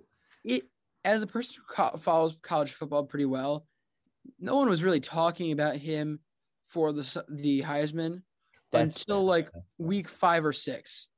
Like it was until after Trey Sermon got hurt that they actually started to take him seriously for the Heisman. So overall, you could not expect him to go in, play one year as the starting quarterback for Oklahoma, and then become a fir- immediately become a first round football pick. You you couldn't expect that as the team. So, yeah, I, I I think I stand by that if I'm Oakland. I mean, I don't I don't like the fact that I wasted that pick, but how could you know he was actually gonna like succeed so much?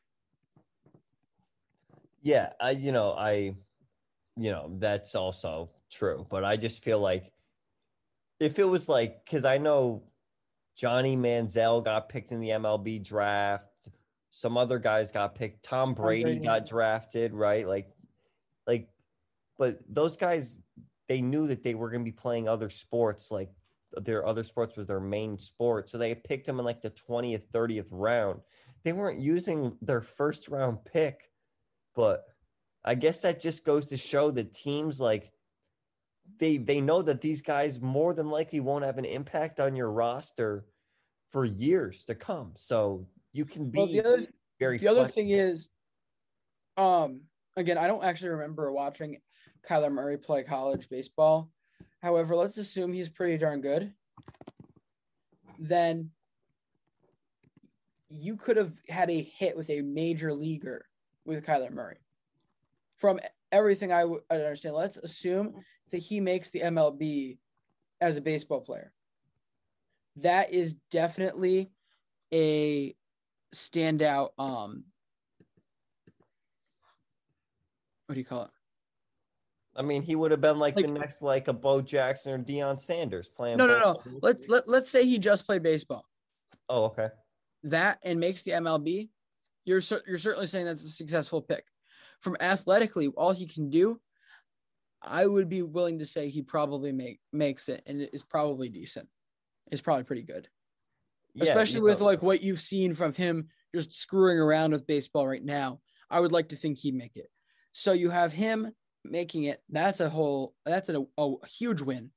If you think he can all right, let me restate this for the third time because I'm not getting it right. If you think he can be a star for you, that's a huge added value. However, what you're not considering as well is when picks in the top three rounds, if I'm correct, picks in the top three rounds decide not to sign, the teams do get a comp- compensation. Yes, that So- that's correct. They're taking a guy that they think has a very high ceiling.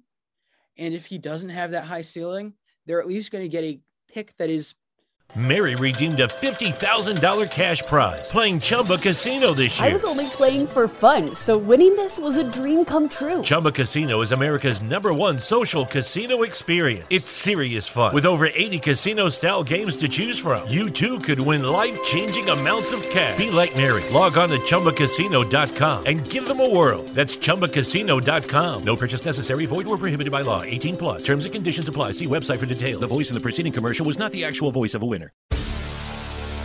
Hi, I'm Maria. And I'm Mike.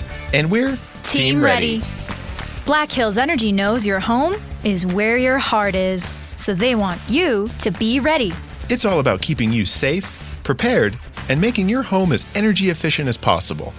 Everything from how to weatherize your home to how to stay safe during extreme weather. Be ready for anything. Go to blackhillsenergy.com slash team ready. Not as good, but at least pretty darn good back in return. So it's not like they're completely wasting and throwing away the pick. Well, we did get a bit sidetracked there. We still have two teams left to go through with these NL All Stars. Uh, and what better team to talk about next than the Big Red Contraption? Certainly the podcast favorite team at the start of the season. The hunt for Reds October continues. Yes, and they're they've actually been playing decent ball as of late, thanks to these two. Nick Castellanos and Jesse Winker will be starting in the outfield together. Uh, just not a lot to say other than that's awesome. I mean, that's everything that we wanted. That's how we both made our ballots, and it's what we got. So we'll take it. And to wrap it up, the Colorado Rockies will be sending their lone all star, Herman Marquez, who LJ. you uh, probably hate this pick, don't you? no, no, Because you okay. I have nothing Herman against the guy. I just think it's very You- funny you- to call a you guy. Valdo who just made Jimenez sycophant. All right. No, now that they both made an all star game, I'm not as high on Ubaldo. I, I You- clarified that earlier. Brandon, you keep moving the goalpost back on Marquez. Every single show that we talk about this Ubaldo Jimenez versus Herman Marquez argument, you have managed to make another hurdle for him to climb. Yeah, exactly. Well, you know, when you're debating, You currently are telling him he has to hit- in your franchise's history. It's it's not going to This be franchise barely has history. um, no, seriously though, like you, you're asking him right now to, realistically, you're saying you want him to throw a no hitter to ensure a Cy Young award. You might as well have him win the Cy Young while throwing only no hitters for the entire year and win World Series MVP that same year. That's where I feel like we're tra- we're tracking. I mean, it would be. I mean, if he did that, like blind. all right, no, all right. If if he does that, then he's not only the greatest pitcher in Colorado Rockies history, he's the best player ever. No, no. I mean, if he did it blind, then yeah. That's the only way now. you know, he might have to switch sports, you know, play play a little football or something or join the NBA, just switch it up a little, you know, because Ubaldo Jimenez only played one sport his whole career. So if you want to be better than him, you know, uh, a second sport wouldn't be that would that would help him out significantly. Maybe he can become like Cornhole. cornhole. You know, I was thinking something a bit more like endurance based, like swimming or something. Like I don't know, he's a pitcher. He's got a strong core. Like I, I mean, feel like there's- feel like they have to swim a lot. Like that's how they condition themselves. Like I feel like he could be a nice on the USA four by a hundred meter uh, swim team. I mean, there's a pretty good precedent for pitchers playing more than one sport, right? Because I mean, I feel like Bartolo Colon definitely gave Joey Chestnut a run for his money every now and then, right? When they were matched up in competition. Speaking of Joey Chestnut, because this is July 4th, I mean, can we seriously consider him one of the best athletes ever? And Yes. also, LJ, I saw this point on Twitter today and I need to bring it up right now. So, you know, we say like in pretty much every sport that the players in the 1970s versus the players today, like, of course, the players are better because just as humans, we evolve, right? So, are we going to talk about Joey Chestnut like winning 14 titles the way we talk about like Bill Russell winning 11 titles, where it's like, yeah, like that's awesome, but like we evolved? Or is Joey Chestnut, has he broken that where he is just so dominant that no matter how much the sport of competitive eating evolves, like is he just so immortal so dominant that no one's gonna like we're, we're gonna think that he is still the best ever like the most talented ever Yes, I do think that is the case. And here's why. First it's off, not the case in literally every other sport that you bring up it's not the case It- well, to some people it is the case. But if you're talking about across the board, you're right. yeah cross There, there's not there's not consensus greatness. Bill Russell is criminally underrated though. Um, but that's not the point here. I think it's gonna I think he's gonna be the exception to the rule because you look at his competition, Brandon, there has been no one close. no, There has been no one except for the one year when he lost but that was just a fluke year i mean it, it happens like there is consistently he is consistently trying to beat himself not the competition around them. He wins these things by like 20 dogs and no one's going to be around. So by that logic if no one is touching him by sheer numbers right now then we are going to spend i would have to say at least 20 years 25 years you can put this in the book right now at least 25 years after his retirement, we will be chasing Joey.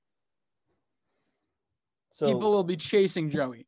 no i mean like His records won't be touched for a long time after he comes out of this. well also like after, after he has a heart attack. while we can like keep evolving like in sports and stuff like i feel like we're close to the limit on the amount of hot dogs you can eat in 10 minutes like Well- 76 hot dogs in 10 minutes like that's got to be pretty close to like what the human body can withstand right like I don't know. You see, that's the thing. Like, you don't know until you've broken it. Like, I think we've bro I think we might have actually broken the limits of the like fully like the muscular athletic human body because guys like I'm sorry, Zion, there's way too much muscle on that guy for DK Metcalf. bones- What? I said uh, DK Metcalf. Yeah, too. there's way too much money on m- money, muscle on some of these guys for their joints, their bones, everything to withstand this. That's why we've already seen Zion hurt as much as he's been. So he literally broke through a shoe. Like he broke Yeah. through a basketball shoe. So I think we very we've come very very close, if not hit the limits of human strength and condition strength and conditioning from an athletic standpoint. With that being said, I have no clue how close we are with hot dogs because theoretically you're going to get stronger with age. Like because like a lot of this is about training the body to be able to not only the esophagus to be able to expand and everything but the stomach to be able to expand. So theoretically the more you train it it's not going to really decrease as long as you, don't like stop training like if you like took a year off if you took a year off you're going to see bad results however theoretically his stomach and throat are only getting bigger Well, also like I feel like it's a sport where you're kind of constantly training because you're just you, you you you have to eat food to survive. Those guys have such a fast metabolism that they just eat. I mean, like he is a skinny guy for like relative to like what you would expect someone who eats 76 hot dogs in 10 minutes to look like like he's in pretty good shape. And he is. And have you ever seen have you seen the little you know the um it's not the one that's on on sundays. I think it was just a regular SportsCenter like piece that where they do like the mini documentary things Mm. on his like training regimen. And it's basically like multi-week programs that he's on. First off he runs like a couple mile a mile or two every day like he does like legitimate health regimen to be able to withstand eating all of these things that are very bad for his I body mean, like you have to. Like, how do you just like down 76 hot dogs and buns, by the way? Like the buns, that is so much bread that is just going into your body. Like, forget the hot dog part of it. I have I have trouble handling the bread bowl at Panera, and here he is down at hot dog buns. He's just and like when you're on the pace of uh, like like I can't even speak right now. Like just watching him today was amazing. But when you're on the pace of 7.6 per minute, like I, I can't even think about eating seven hot dogs like in one sitting. And he's doing that in a minute and then multiplying that by 10 all back to back. Wow, like that dude who runs the competition is like screaming in his ear basically. I don't know. The that whole competition is awesome. But yeah, so Major League like- Eating needs to be televised more because apparently some guy, LJ, I'm not sure how if if you watched the competition today. I did not get to. I've been Well, all over. If you get a chance to watch a replay or something, you, you need to watch the introductions because they introduce a bunch of the competitors. Hmm. Some of these guys, so they have like Major League Eating rankings, right? Yeah. and it's like, all right, this guy's the number seven major league eater in the world. So it's like, all right, like that's cool. This one guy ate 25 and a half kale salads in like 16 minutes, like big, like the big kale salads. He's mm-hmm. the world kale eating champion. There is there is no reason that competitions for other foods aren't put on TV. Who doesn't Like want we to only get the hot dogs. Yeah, well, that's because it's the fame, like that's the big competition. I know it's the famous one, but like let's get some more out there because there's like donuts. There's a couple other that are It's big everything. in like everything. there's a couple that are big in Scandinavia. Like the competitions are Scandinavian that they go over there for.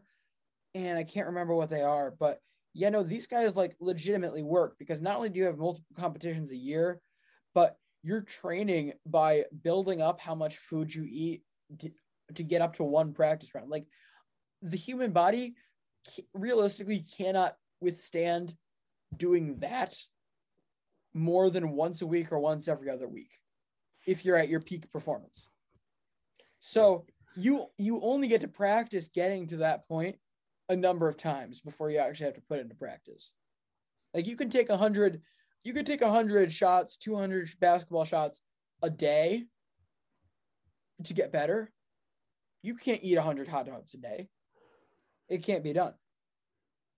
No, like it's so much extra work that you have to put in to get better at something. Like you're absolutely right there. That's a great point because you're saying he has a training regimen. He has to go on runs. Like he has to diet a certain way. Like he can't be out here eating terrible food for him because then your body's not going to function at its top level. He has to do so much stuff to prepare his body other than just eating hot dogs. And then he also has to be good at eating hot dogs too. Like, like he, he's pretty talented. I mean, like, yes, that's his job and like that's what he does. But I mean, this dude is a national treasure. And He is, and up every year to on the- the Fourth of July to just watch him pound hot dogs. I mean, it, it, it's amazing. It's the thing. Our our kids are never going to understand what we are watching. No. They aren't. And you haven't even mentioned the most grueling and to me, I can't wrap my head around part of being a professional eater. The cool down. In that in that in that documentary, Joey Chestnut flat out said, yes, he is medicated for like that stuff. Like he he does things to help it come out easier down the other end, but it is not fun by any means. It is horrible. It's grueling to get that all out because the body is not meant to have that much in. No, it's not. And I believe the rule is also like five minutes after the competition ends, you're not allowed to throw up. Like if you throw up after the like right after the competition ends, like it's over. Like you get DQ'd. Like, what do you think you feel like after you just ate 76 hot dogs and buns in 10 minutes? Like you cannot feel like, like yeah, the and like the crowd's cheering him on, and like I'm sure he has like a great adrenaline rush or whatever. No, yeah. just physically, like you cannot feel better than like a four out of ten. Like tell me like that, like you can't argue Oh, I'd give myself, I would say six, mostly because of the adrenaline, mostly because the true bad effects will not go on in that. Think about this. You've, if you've ever, you've over overeaten, I'm sure at some point in your Yeah. life, where you're like, I don't feel good. I've eaten too much. And those are over meal sittings that might be 30, 40 minutes long. So you have more time to really eat your food, feel your food. You're putting all this into your body within 10 minutes. It takes longer than that for your body to reach that point where you don't like really don't feel good and you're like you don't don't get there. Add that to the dre- adrenaline. I genuinely think you're probably fine for the least at least the first half hour to an hour after it. However, from then on, it is not good. And if I remember that documentary that I keep quoting but haven't seen in like two years, so don't take this as gospel. I don't think the meat sweats start until at least like two hours after. Okay. So, but then, but then you have them for like a day straight. Joey Chestnut though, like I- I'm not sure how much like they they make these guys that are eaters, out his net worth. but he can walk into any bar in America and get a drink for free for like the rest of his life. He's drinking free everywhere. You know, this is the second time I've looked this up today. I don't remember what it is. Um, and now my my ESPN that's on my TV right here uh is showing Joey Chestnut highlights. So I mean, we love it. Beautiful. Uh, as watch for the show though, uh yeah, so believe it's the first time we're just gonna straight up cut the game recaps out. This uh, is the first day we've talked about hot dog eating more than recaps. But no, but to today fair, today we had a reason like Yes. there was a lot of good talk about the All-Star game, which was very much needed. yeah, and we did exactly what we've always said we were going to do. We've given you what we expect. You expected daily baseball content, and we covered every team of the MLB today, as we have with every every team the entire MLB season. We just did it through the All Stars, not the games.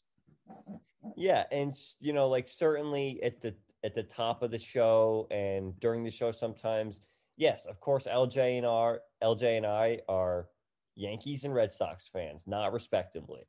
But um it's like, yeah, of course we're gonna talk more about those teams because that because like those are the games we're watching, but we still have MLB network on like all the time. We still are monitoring these other games and Oh, the fact that go ahead.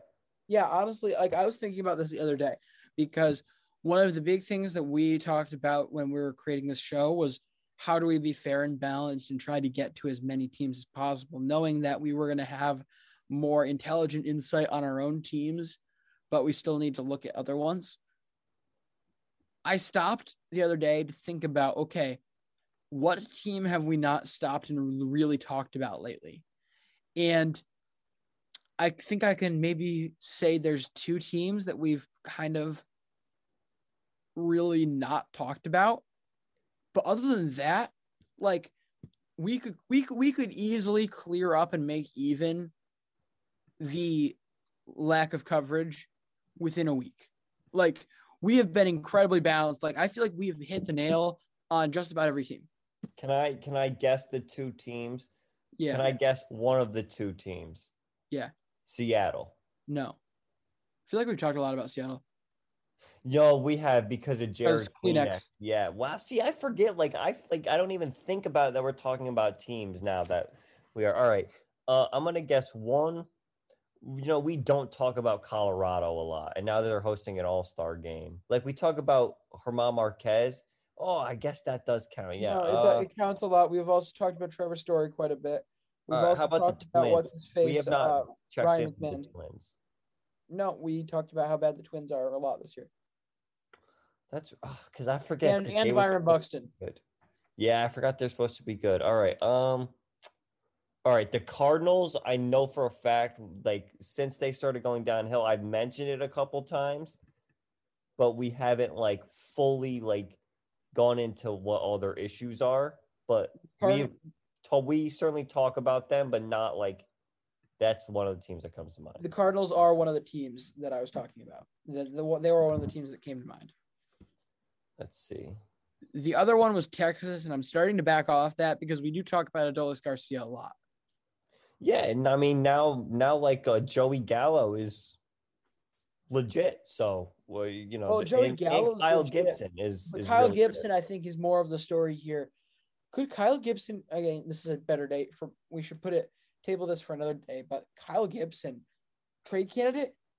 Absolutely yes, absolutely yes. Especially Boston? when you know I saw something the other day. The Red Sox should try to trade for Joey Gallo. Like people were saying that to make that work because you guys could use an extra outfielder. Because LJ, I know how much you love Marwin Gonzalez on the bench, but just to have another outfielder so he's not your emergency guy out there is would be great. You certainly have the prospect. Danny and I'm not- Santana would go before Marwin. Oh yeah, even better. And I'm not saying you have to trade Triston Casas or Jeter Downs or whoever, but I genuinely think the Rangers are going to want to sell. They can like Kyle Gibson. LJ, have you seen what his contract is for the next two years or for the next mm. year? So he's on 9.6 million this year, 7.6 million next year, and then as a free agent after the 2022 season. So very affordable. Whether it's a package deal, honestly, if the Rangers package up Kyle Gibson and Joey Gallo, they will We get a afford king's, that. they could get a king's ransom, build up this terrible farm system that they have right now, and honestly, get that restart that they need. Like that would unless they think they can get more more uh, if they trade each of them individually, which they could because it's you know two two separate suitors and everything. But I think that they're one of the teams that could greatly benefit from trades here. Honestly, like if somebody asked me, and we'll do this at some point closer to the deadline, what I wanted the Red Sox to do, like first off, I would not be I would not be upset with them if they didn't try to go all out. Like again, as much as I've bought into this team, I have always understood and respected the fact that they aren't they are very far ahead of their schedule. They're very far ahead of schedule and so shouldn't like if they don't want to burn the farm system on this team and they want to push off for next year or the year after, I would get that. However, if they want to go all in, I would love to see Kyle Gibson or German Marquez in a Red Sox uniform. Two guys who both could go. Yeah, I mean, certainly another starting pitcher would not hurt you guys. And that's not a knock on really any of the guys in the rotation. But when you're going to get Kyle Gibson and you, you know, you can have him start instead of, I don't know, a Garrett Richards or uh, well, even, would probably be Nick Mar- Martin Perez. Martin yeah, I was Perez. to say not Nick not Nick Pivetta. the way he but I'm more tonight. I'm more looking at this as a let's cut it down to four guys for a playoff Oh, yeah. Oh, yeah. Because that's what matters now. I I, I mean that's that's what I'm starting to think more towards now. I mean we're looking at like a 70% fan graphs is giving like the 70 some odd percent chance now. Uh that, that leads leads the uh American You have a 91% chance to make the playoffs, a 70% chance to win the AL East. So realistically, keep in mind, Sale looks freaking amazing. It's just sim games. Like- I'm not concerned. I know you're not concerned. I, I, I'd love to see him do an actual rehab start against like actual batters, not a computer. oh, I know, I know, but like, you can tell the people around him are actually really liking what they're seeing. Like, not only is he going to be an upgrade, but like you you look at the smile, like you you watch the interviews where somebody asks Alex Cora about him, and the smile on his face when he thinks about him coming back onto this team is just it, it's it's it's ridiculous. It's a good manager right there who supports his players, makes good moves. There you go. That's the way to do it. And keep in mind, yeah, so keep in mind he'd be coming in for Richards. So you have right now Sale, Eovaldi, Rodriguez, Pivetta as your rotation for the playoffs. I'd be totally fine with that. I'd be content. However, if you replaced Pivetta with Gibson, if you replaced Pivetta with Marquez, that would look a lot better. That would look really good. But again, with that being said, Marquez and Gibson, I will say right now, pipe dreams. Like that would be if they decided to move all of their chips into the middle of the table. Like if they went all in, that would be the goal. However, realistically, I don't think they go that far because I don't think they want to give up that much. I mean, realistically, I think they don't want I don't think they will want to give up any of Triston Casas, Jeter Downs, or Nick Yorke in this tra- Jarren Duran, would you this be trade fine? deadline. I think I think Jarren Duran comes in just after that. However, again, you talk about Joey Gallo, Jarren Duran is a also a really good option for that same purpose because he could take over that everyday center field role and or or do le- or do left and put Verdugo back in center and they could make that work better especially with how he's tearing the cover off the ball in AAA. So we will just have to wait and see with that. But I mean, there, I will be fine. I will be happy with any option I get at this point. Well, all right. I think that that is a good spot to wrap up today's show. Uh, yeah, thank you all for listening. Uh, be sure to follow us on Twitter and TikTok. Both of those are at MLB Daily Pod. And play the trivia game on Twitter. Try to beat at Batflip Podcast. I'm not sure if, if you can catch up, but possibly. Uh, yeah. have a good day, everyone. Uh, hope you have a good fourth, and uh, we'll see you tomorrow. See you mañana. Lucky Land Casino asking people what's the weirdest place you've gotten lucky? Lucky? In line at the deli, I guess? Aha, in my dentist's office.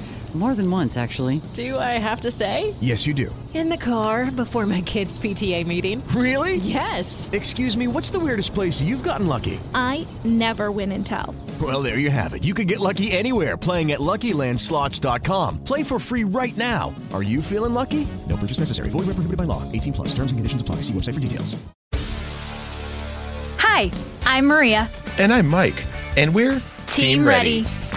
Black Hills Energy knows your home is where your heart is, so they want you to be ready. It's all about keeping you safe, prepared, and making your home as energy efficient as possible. Everything from how to weatherize your home to how to stay safe during extreme weather. Be ready for anything. Go to blackhillsenergy.com slash team ready.